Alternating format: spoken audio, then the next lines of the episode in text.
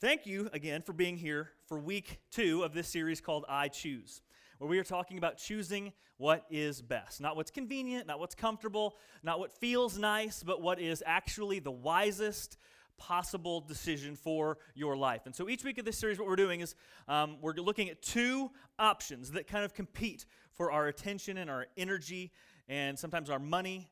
Um, and I'm going to do my best each of these weeks to help you choose the better one.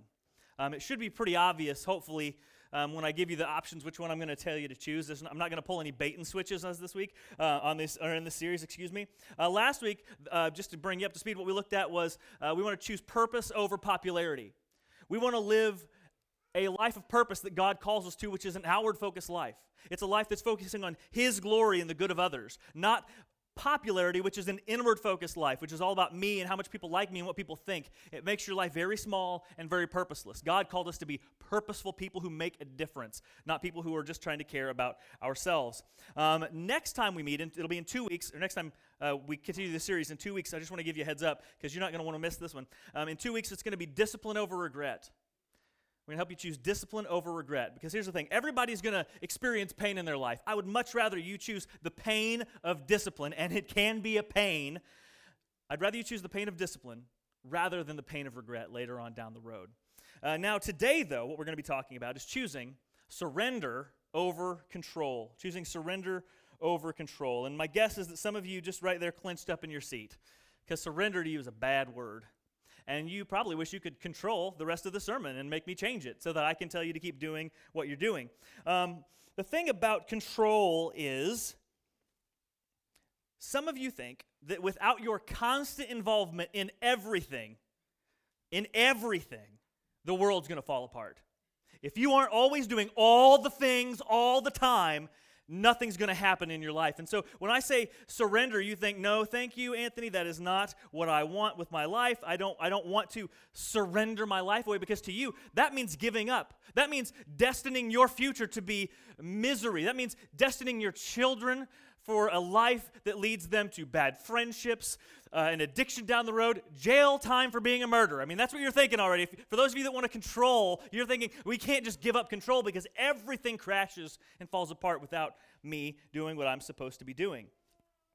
And the desire for control has it exists in differing levels of severity okay um, there are very extreme cases of people wanting to be controlling and again, in a congregation our size, we might not have a ton of people that are in the very, very super extreme, but I know we got a few who want to be in the very controlling end of things. In the, in the controlling end of things, you care deeply and you control vigorously how clean your house is.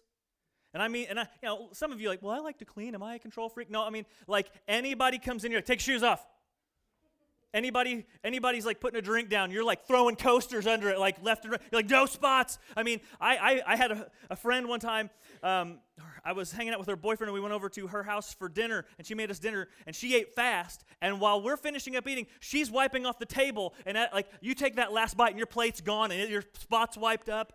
And as we're sitting there, I'm like, what is happening? It was the craziest thing I'd ever seen. And she got the cute to- uh, toothpick out and she was running it between the stove and the countertop, trying to get any crumbs that might be in there. And I mean, by the time we even had like a chance to burp up after the meal, like it was clean, the kitchen was done, and we, like the evening was ready to move on. And it was like, what is going I'd never seen anything like it. Some of you might fall into that camp. Some of you control how clean your car is. Ooh, I might be getting a little tentative there with some of the gentlemen in the room. Um, but you like you don't even want your kid in the car because you're afraid one day you're going to find a French fry or a Cheerio, which, as we all know, those will look the same 20 years from now when you find them under the seat as they do today. Um, you want to control how your spouse dresses, how your kids dress, which is essentially you wanting to control how people see you and your family. You want people to think you have this very perfect, put together, always color coordinated life. And it extends past just what they're wearing, but it also goes into probably now we have social media. You will take pictures and you intentionally leave out the ones that show chaos, that show anger, that show a house in disarray, or any sort of problem. You only post the picture perfect moments because that's what you want people to think that your life is. You want to control the perception other people have of you. And on and on it goes. You want to control every cent that's spent in your house. You want to make all the decisions about the schedule.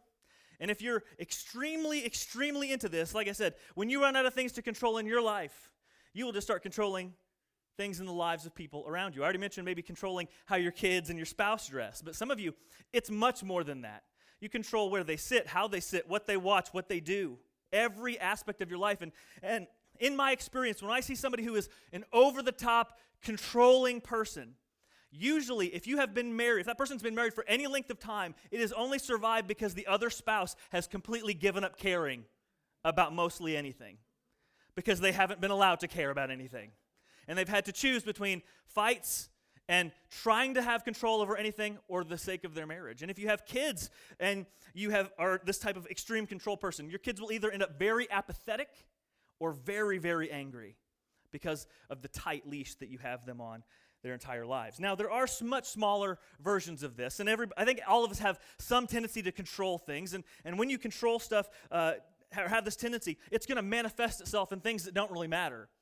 Uh, I remember when Abby and I had our first, you know, my way, her way kind of clash when we got married. Uh, before I uh, got married, I had been here about a year and a half, living in the house over there, and, you know, totally single, no mom, no dad, all by myself, and I kind of had my way of doing things, had my rhythm of doing things. And then she moved in and she had her way of doing things. And the first clash in our marriage was over the huge, incredibly important issue of how we fold hand towels that go in the bathroom. this is stuff marriages are made of, right? I mean, I, you chuckle, but we all know that you've been in some similar type of fight if you're married, right? And and I thought you take the hand towel, right, and you fold it long way first and then short way. And she thought you folded it short way first and then long way because then you could pull it out of the counter or out of the ca- closet, excuse me, and it just goes right over the towel hook, just perfectly, okay? And you've already got your side. Some of you, I see some heads shaking. You're like, yeah. and so, you know, like you do in any marriage, you compromise, and now we fold towels her way. And that's how, that's exactly how this has worked in our marriage. But here's the idea about being controlling when it's, okay, because controlling's not bad. We're going to talk about this in a little bit. God's given us all things to control. He's put responsibilities under our life and under our care that we have to manage, okay? But when it gets to be a problem is when you start to control things that are not yours to control. Or you try to have full control over things with which you're supposed to have shared control, like in a marriage. And so um, it can be very, very difficult to find that boundary. Because when you're controlling, you don't think there's anything beyond your control. You think it's your responsibility to have your hands in absolutely everything. There is no limit to the bounds of your meddling if you take this to the most extreme levels. And so, again, it's not always bad because you're supposed to control some things. Like if you, um, you know, you, most of you, I'm assuming, got dressed this morning. You pick out your clothes. Great. You're in total control of that. If you're a boss at a company, you get to set the dress code. You get to control how your employees dress when they're on the clock, okay? But that doesn't mean that you get to give a commentary on how appropriate or well fitted the clothes are of the person in front of you in line at Walmart. Hey, that's just not your place, okay? You have some things to control, and some things are not within your limits. Uh, some of you, if you're married, you want to be the Lord and master of your finances. Every last dollar and cent is under your domain. And you don't let your spouse handle any of it. You give them an appropriate amount of allowance that they can spend so they don't blow up the ship, you know, while you're doing things. So they get, they get a handful every week and don't blow it all in one place. And, and that's just kind of how things go. Uh, sometimes the things you want to control that aren't yours to control, um, this is an odd example, but it's, a, it's, a, it's an example that some of it is yours to control and some of it's not. Your health. Some of you, you think, if I eat all the right things, if I exercise just right, and if I get my spouse to eat all the right things and exercise just right, and we do all the things to keep ourselves emotionally healthy and mentally healthy, we will all live forever. We will never die. We will never get sick. Everyone will live the perfect, happy, healthy life forever. Yeah, you can control some of your health. You can put some input into that.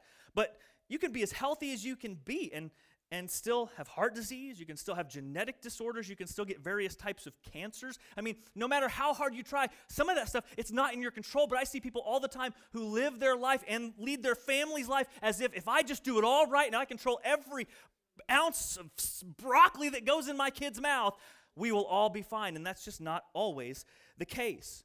You see, when it comes to that kind of stuff, who lives, who dies, how long you live, how long you're on this earth, again, you can take care of yourself but only that stuff is in, it's only in God's control. That's only His place to move.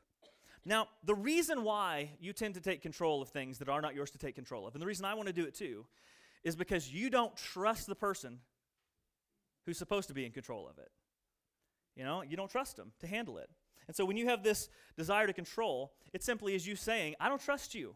Okay? I don't trust you to handle it. Husband, I don't trust you to handle our finances, so here you go. Here's your $5 a week. Don't blow it all in one place, and I'll, I'll protect the rest from your foolishness. Um, it's you saying, Daughter, I don't trust you to get me the grandkids I deeply desire, so I'm going to set you up on, this, on a blind date with this guy from work without ever asking you. I will inform you that you have a date. 25 year old, 35 year old daughter of mine, I will handle that for you on your behalf. Because you're not doing it, I'll take control of your life and get you to the outcome I desire for you. You can say, God, I don't actually trust you with my kids. I don't think you're going to take care of my kids appropriately. So I'm going to take the lives of my kids under my domain and I will micromanage every little detail of what they say, think, do, and eat. And that will lead them to the successful outcome I want for them because, God, I honestly don't think you're going to handle it as well as I could. I ran across an interesting article the other day um, about helicopter parents. And if you don't know what helicopter parents are, it's those parents that are always hovering over their kids, trying to protect them from any danger or suffering or pain that might befall them. You know, the extreme helicopter parents, your kid can't go outside unless he's bubble wrapped. You know, you're gonna put on a helmet before you go check the mail. You know, there's all this stuff that just, just everything's a moment to panic about. But the article wasn't just about helicoptering your small children. It was about how parents who are very bad at being helicopter parents keep that practice going when their kids are adults. And it was uh, a survey of employers. And they said, How many employers have seen parents meddling in their child's work life? And it said 31% of employers reported um, that parents would submit the resumes and applications for their children. So my kid's not going to get a job. They're not going to be responsible. I'll get them a job. I'll make them responsible.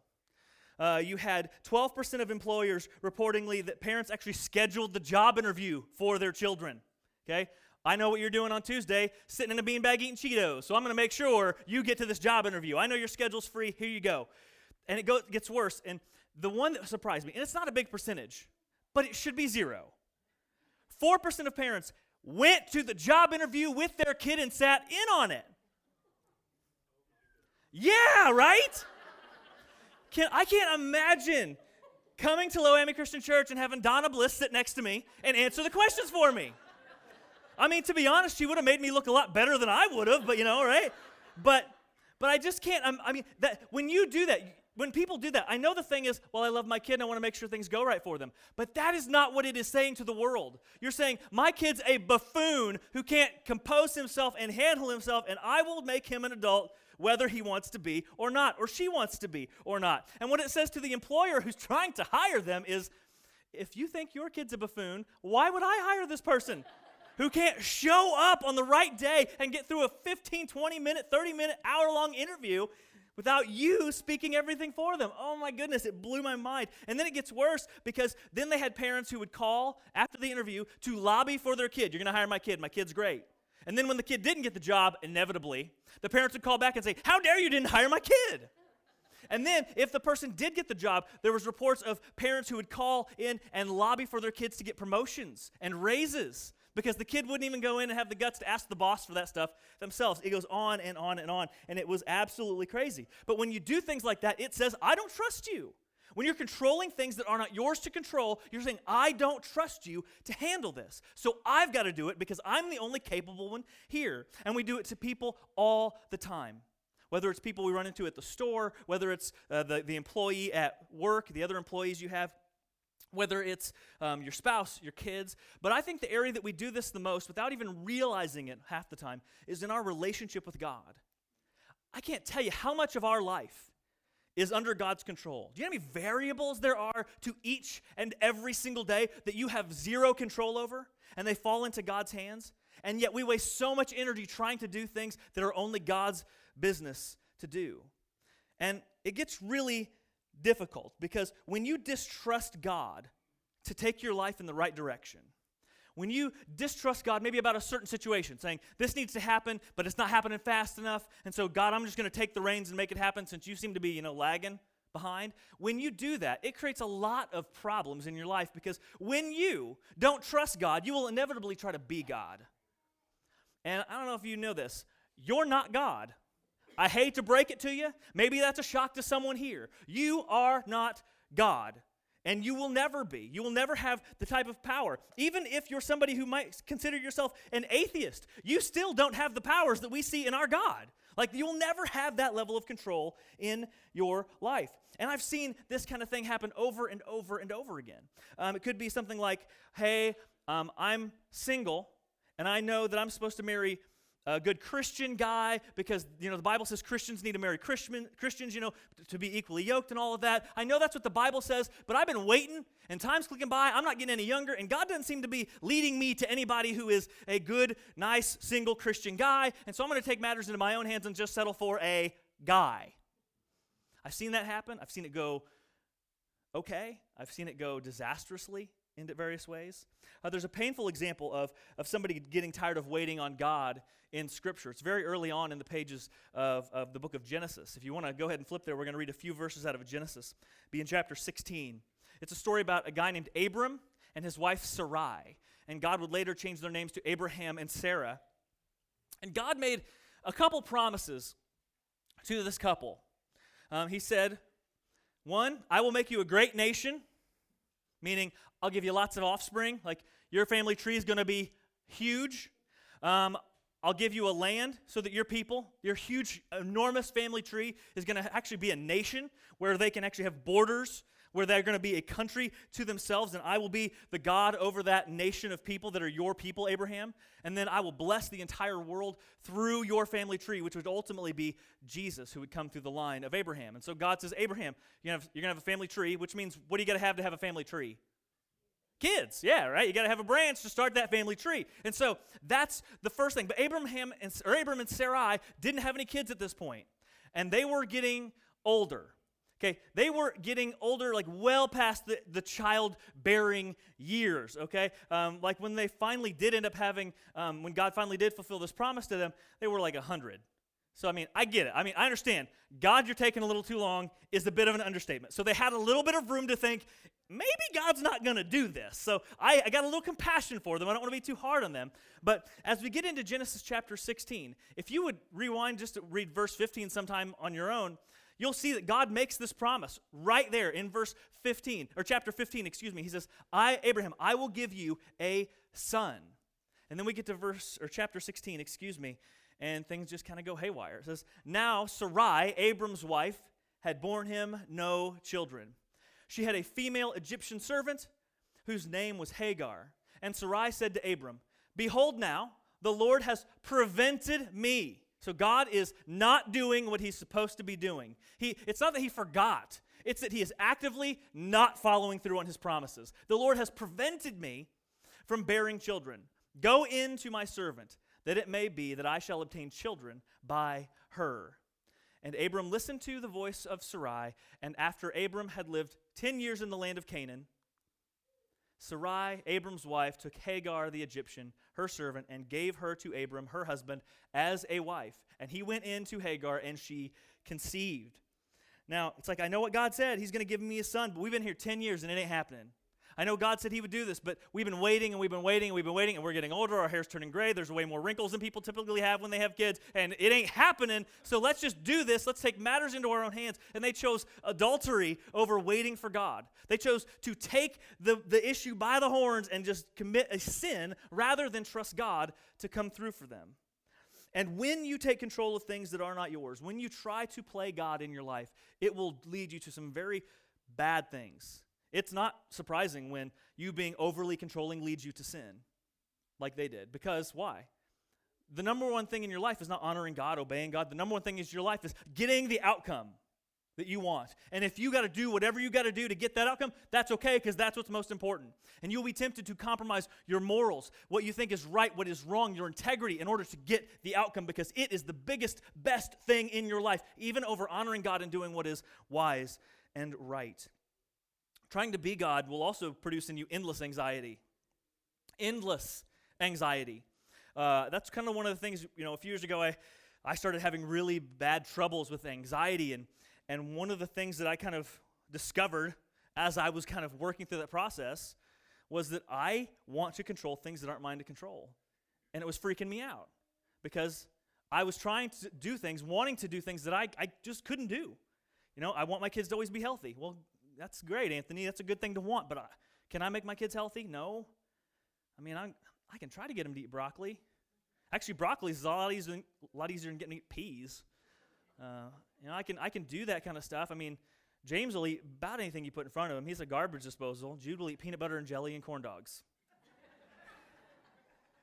I mean, I, I mean, I get it. I mean, I understand why that's what he wants to be his diet, you know. But but like trying to always wanting to be in control of that was was filling me with anxiety because I, you put the weight of the world on your shoulders when you're trying to be God. Everything's your responsibility, and it's responsibility that you can't handle. Trying to be God will also lead to endless frustration and often despair because despite your best efforts and all your meddling, eventually you're going to fail. Eventually you're going to do everything you possibly could try to do, and it's not going to be enough.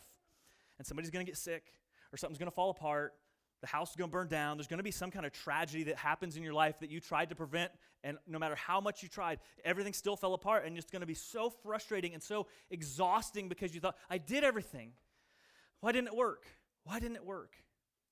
That's why our job is not to be God, but to trust God. Our, God, our, our job is not to try to grab onto life's steering wheel and steer everything that we want to go the way that we want. Sometimes our job is to let God be God and acknowledge that we are not Him. In Proverbs chapter 3, whoever wrote this had the right idea. They were dead on when they said, Trust in the Lord with all your heart. Trust, same word that means faith, believe in. Trust in the Lord with all your heart and do not lean on your own understanding. Meaning, don't place your whole life on, I'm the smartest. I know what's best. I'm always right. My way is always better. Do not lean your whole life on your own understanding. In all your ways, acknowledge him, and he will make your paths straight. Be not wise in your own eyes. Be not wise in your own eyes. Fear the Lord and turn away from evil. The one thing I like about this is, or at least what it reveals, I like the truth in it, but it's kind of scary. Being wise in your own eyes will inevitably lead you to turn away to something evil because I'm the smartest. I know what's right. I can handle it. I can do whatever I want.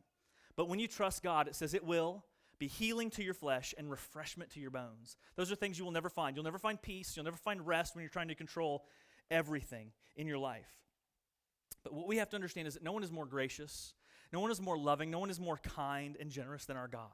And trusting Him with your life will often mean you have to do the scariest thing you've ever had to do, which is let go and surrender and admit, I have no control here. I have no work here to do. I have to let this, the, I have to let life take me where life is going to take me, and I have to trust that God is going to be with me through it all and get me through it all come the end of things. And so you got to let go of the wheel and let God be God. Now, again, let me say, I said this a little earlier, but let me say it again. Not all control is bad. He has put certain responsibilities in your life that you are supposed to carry. Okay? Again, he doesn't want you to say, well, I guess I will just sit on the beanbag and eat Cheetos and st- forever until he just drops life into my, you know, until the bag of money falls out of heaven. You know, that's not what I mean with surrender. I don't mean giving up at life. Okay? I don't mean that at all, okay? There are things that you should do and try to do well to the best of your ability. So, yes, work hard. Yes, care about your kids. Yes, try to encourage them down the right, wisest, most godly paths with your life. Yes, care about your spouse. Yes, try to encourage them to be more like Christ, to be more kind and loving and selfish. Inspire each other every day of your marriage to follow Jesus more closely. Yes, do those kinds of things. Yes, handle your finances wisely. Yes, give generously. Yes, save for the future. Do those kinds of things. But but you've got to recognize you have limits. And you also have to recognize that God is limitless. You are limit, limited God is limitless in His grace, mercy, in His sight, in His ability to understand and see all the variables that you cannot see. In his, he is limitless in His power to control the things that are far beyond your right and will to control. God can do all the things. And, if, and the biggest reason I think you can trust Him is, is that we have evidence that He loves us and wants the best for us. That's why He sent Jesus. There is no better love letter to the human race than the fact that God stepped out of heaven into our world to save us. If God is willing to step out of the perfection and glory of heaven into our messy world to rescue us out of the muck and mire of our sin, I mean, nothing says, I love you and I got your back like that. And so when it comes to your life and your desire to control, do your best when you have something to do. Do your best with the things that are yours to handle, but surrender the rest into the kind, gracious, capable hands of your Heavenly Father. Do your best and surrender the rest. Now, I want to give you a couple action steps to take here to help you kind of work through what you might want to be controlling over.